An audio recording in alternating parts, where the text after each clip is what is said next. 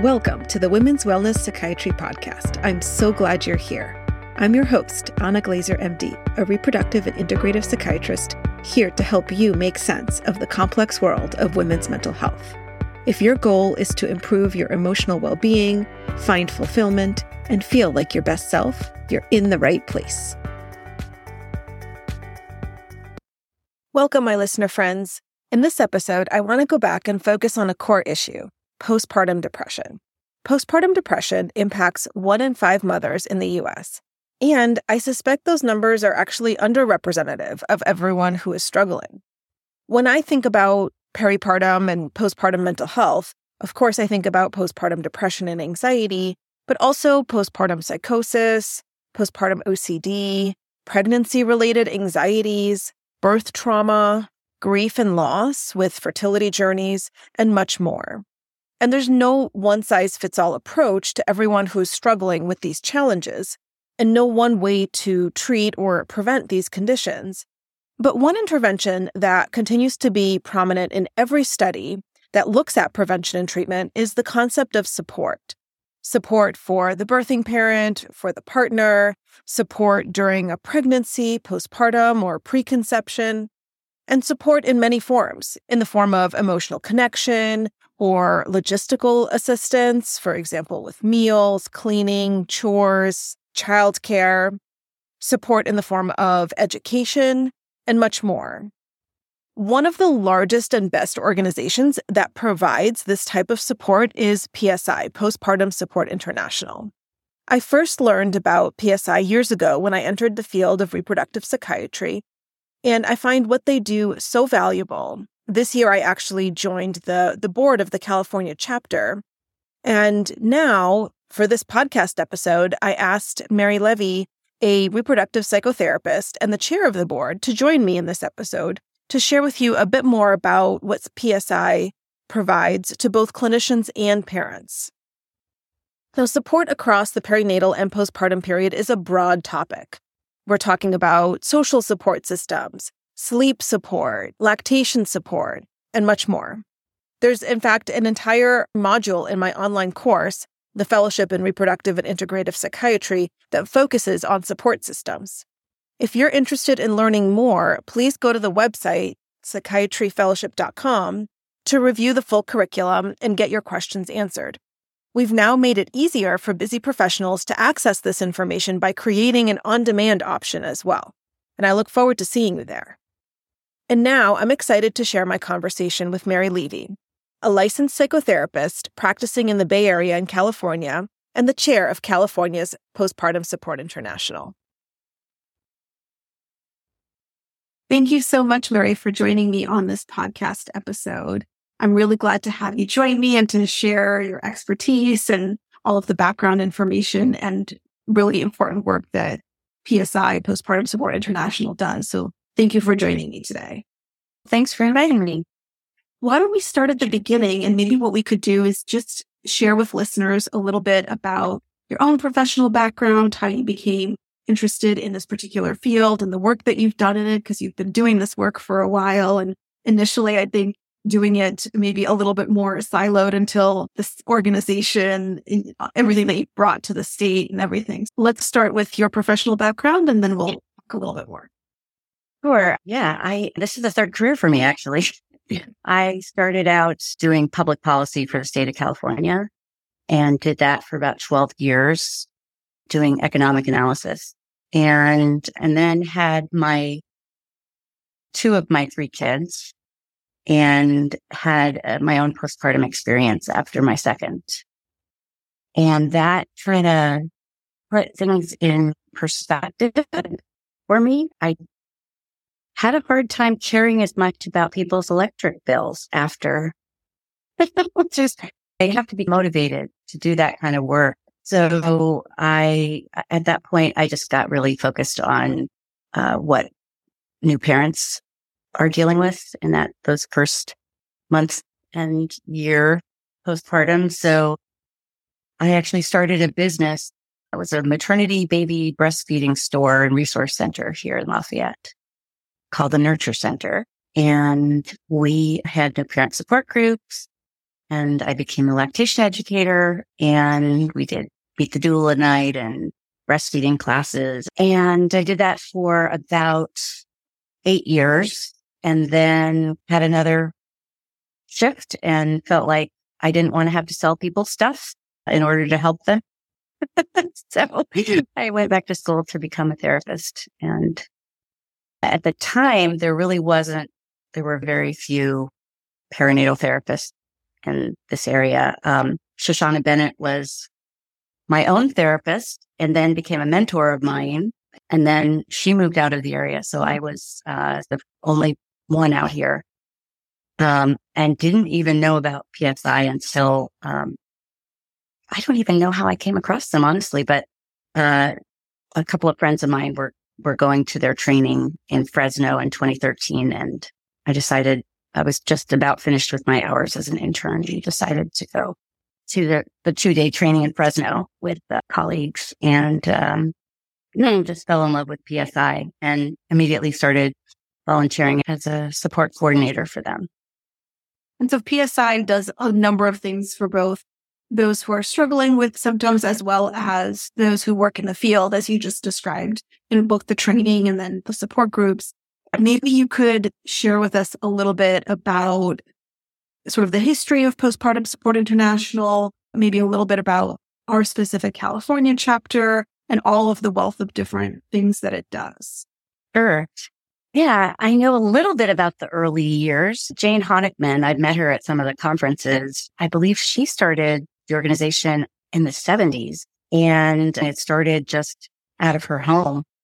And it had grown quite a bit by the time I got involved in 2013.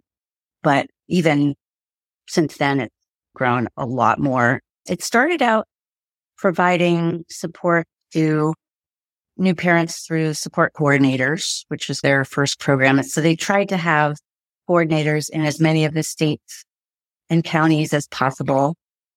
And, and even internationally, there are coordinators in many different countries now.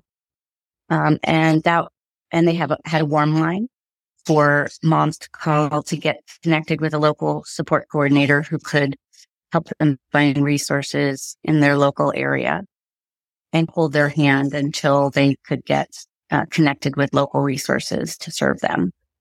So that's the job of a coordinator is to be that hand holder, that support system for this mom who needs to figure out those new, cause that could be really over. You're already not feeling well and you've got, you're either pregnant you've got a baby or, and you a number of different stressful situations that are happening. And then to try to connect with resources that can be a really difficult situation to be in, especially when you're already in crisis mode. So that's the job of these support coordinators. Exactly. And as the internet has become a better resource for finding providers. The support coordinators help parents find resources that they could find themselves on the internet, but somebody to make sure that they get that support so that they have an actual person that they can talk to until they um, get a professional to support them. It was the job of the coordinators to really compile all the local resources until PSI developed a, an online directory that is now available. Providers can get listed on there for free and they can list whatever specific uh, training they've had to serve perinatal clients. So that was an outgrowth of the need for a resource directory for the support coordinators to provide those resources to moms. And the website also includes resources around various programs and various groups and all kinds of other things. Yes. Uh, a lot of the listed providers are therapists and psychiatrists, but there's also everything from doulas and lactation consultants to support groups, intensive outpatient programs, hospitalization programs, whatever the resource that the parent needs. It's very comprehensive. Yeah. Yes. And part of what is so helpful about it is the, that they specify what training providers have had so that folks can help distinguish between providers who have perinatal specific training or if they have birth trauma if there's training, specific training for that or a loss. Yeah. And s- kind of sticking with the side for patients, in addition to being connected with all of these external tools, PSI runs groups and supports in multiple languages, is my understanding. Yes, they do. And, and that I believe started more, that became much more comprehensive during the pandemic when so many people were looking for resources online that they began to offer support groups. Uh, they call them online support meetings because they're not a, a consistent group of people. Uh, you can sh- just show up and it'll be whoever shows up that day, but they have groups for different ethnicities, races, languages, um, for LGBTQ parents. They're trying to make sure that anybody who wants to be in a group can find a group that feels like a safe place for them.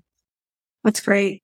That's great. And then it also sounds, even my experience is that PSI does a good amount of training and networking, connecting for clinicians who work in this field. They've got the annual conference, they've got the trainings, they've got the so the phone support line. If you're a clinician, you want to talk with a reproductive psychiatrist, a number of different tools for the clinician side of things as well. Yes. And, and I should add a couple of other resources on the parent side before switching over. They also now have a peer mentor program. So they'll connect a parent with a, a peer mentor that's specific to their circumstances. If they've had a baby in the NICU or birth trauma, or if they've lost a baby. So there's a peer mentor program now as well. And they now have the hotline as well. They run the maternal mental health hotline for the federal government, which is now a 24 seven hotline that serves uh, parents who call and you can Google that number. Yes, and we'll make sure to to list that in the show notes as well. It's such an important thing that was just recently developed. Yeah, it's amazing that they managed to get that set up. Before this time, it was just warm line where as a volunteer who had to get back to you when their children didn't need them or whatever. um, the hot is staffed by paid people who can answer 24 hours, seven days a week. That's great. So on um, the professional side, in addition to the things you mentioned, the conference trainings, both for frontline providers and for first responders, let's see, their two day training is for all different kinds of providers, including lactation consultants and doulas and therapists and nurses. And they've begun to offer training specific for working with fathers and partners and loss as well. And the, the consult line you mentioned for prescribers to call if they need a consultation with uh, a reproductive psychiatrist. We also have consultation groups. We have now five of those a month, three psychotherapy groups for the general uh, therapist population, one for Spanish speaking providers and one for prescribers. That's great. That's very comprehensive. Yeah. And those are a great way, I think, for providers to connect and consult on cases so that they're able to get supported because oftentimes they don't have other providers in the area that can provide that support. And it, it really sounds like there's been so much that's been added in recent years, both on the parent side and on the clinician side. What are some things that you see either at the national level or maybe at the California level um, some directions that PSI is continuing to move in, things that we can keep an eye out for, other types of advocacy and programs that they're working to do, put into place. Yeah, the advocacy side is huge and, and it varies by state and, and definitely federally, right? The maternal mental health hotline was sponsored through legislation. that was passed on the federal level and, uh, the California chapter, um, is working on initiatives in California to support parents. Yeah, some of the things that are the national level that we're working on is to add consultation groups for doulas and lactation consultants and possibly occupational therapists as well. So that other professionals working with perinatal, the perinatal population can have consultation opportunities. In California, we're really hoping to figure out where the gaps are so that we can get uh, providers trained to serve some of the underserved populations in the state by offering, yeah, more local trainings, by providing scholarships for providers to get trained who might otherwise not be able to access that training. In addition to the advocacy side of things, there's also a lot of just education of parents to be able to even recognize that this is what's happening. And I know that our chapter has been working on those kinds of outreach and educational ventures as well. Even though there's more and more conversation about perinatal mental health, there's still a lot of under information, misinformation, just not enough out there, not enough education out there. Yeah. Why we're talking definitely. about it here. Yeah. I certainly see people in my practice, and I'm sure people in your practice who never thought that this could happen to them. Mm-hmm. And either because they never heard much about it, none of their friends had it. So it seemed like it was something that just happened to other people or, or in the community that they're in. But it, it didn't feel like it was something that, that was close enough to home. And the whole idea that anybody from any background can end up with a perinatal mood or anxiety disorder that anyone can experience birth trauma, how prevalent pregnancy loss and birth and infant loss is and how traumatic it is when it happens. I think a lot of people just don't really get it until it happens to them. And then, of course, if they haven't been hearing about it from their peer group, they don't really know where to go and what kind of help they need. Know? Yeah. And you just described so many different scenarios where someone might need that kind of help. And when we classically think of postpartum depression, the stereotype is, oh, it's mom feeling sad. And it's so much more than mom feeling sad. The anxiety side of things can be very surprising. But then so many of these other scenarios that you mentioned, like having a child in the NICU or going through a loss, so many of these other things that really can trigger various kinds of mental health scenarios and pictures that for which support is really essential. Yes. And often people don't recognize it even when they know that something's wrong. They often don't know exactly what is going on. I'm often saying to my clients in the media what you think it looks like to be depressed. And even when somebody does have depression and not anxiety or OCD or one of the other types of mental health complications, it doesn't often look like the person who can't get out of bed. It's often just mm-hmm. a sense that this is so much harder than it, I could possibly have imagined it being. And I'm clearly terrible at it. And just a sense that it just feels like they've fallen into a dark pit and they it's their only experience of parenthood often. So they just think this is what parenthood is and, and think they've made a terrible mistake rather than recognizing it as depression. Absolutely. And I think some of the things that you just described are words that I hear so often in my practice related to that sense of overwhelm or just thinking this is how it's supposed to be. Any of those kinds of things that you just described are very common. The idea that I'm still taking care of my baby, so I must not be depressed because I'm not just spending the whole day in bed. And if I can function, I must not be depressed. I think that people often think that there's just something wrong with who they are as a human being or as a parent rather than thinking that they have a mental health complication. Yes, exactly. So it'd be very hard to put those two together and be like, yeah, that's what it feels like. I think we've transitioned a little bit to, from speaking about PSI to more generally, I guess, debunking some of the, the misconception about perinatal mental health. Are there any others that you think would be important to mention? There's often generalizations about how people are when they have postpartum depression, that they don't want to take care of their baby or they don't feel connected with their baby. And, and while that's certainly something that can happen, that's not all of the cases that I see, or maybe not even the majority a lot of the moms that I see feel very connected to their babies. They love their babies, but they just feel like something's wrong with them. They don't think they're feeling the way they think they're supposed to feel. Sometimes the anxiety can cause them to be overly watchful of their babies and not want other people to take care of them.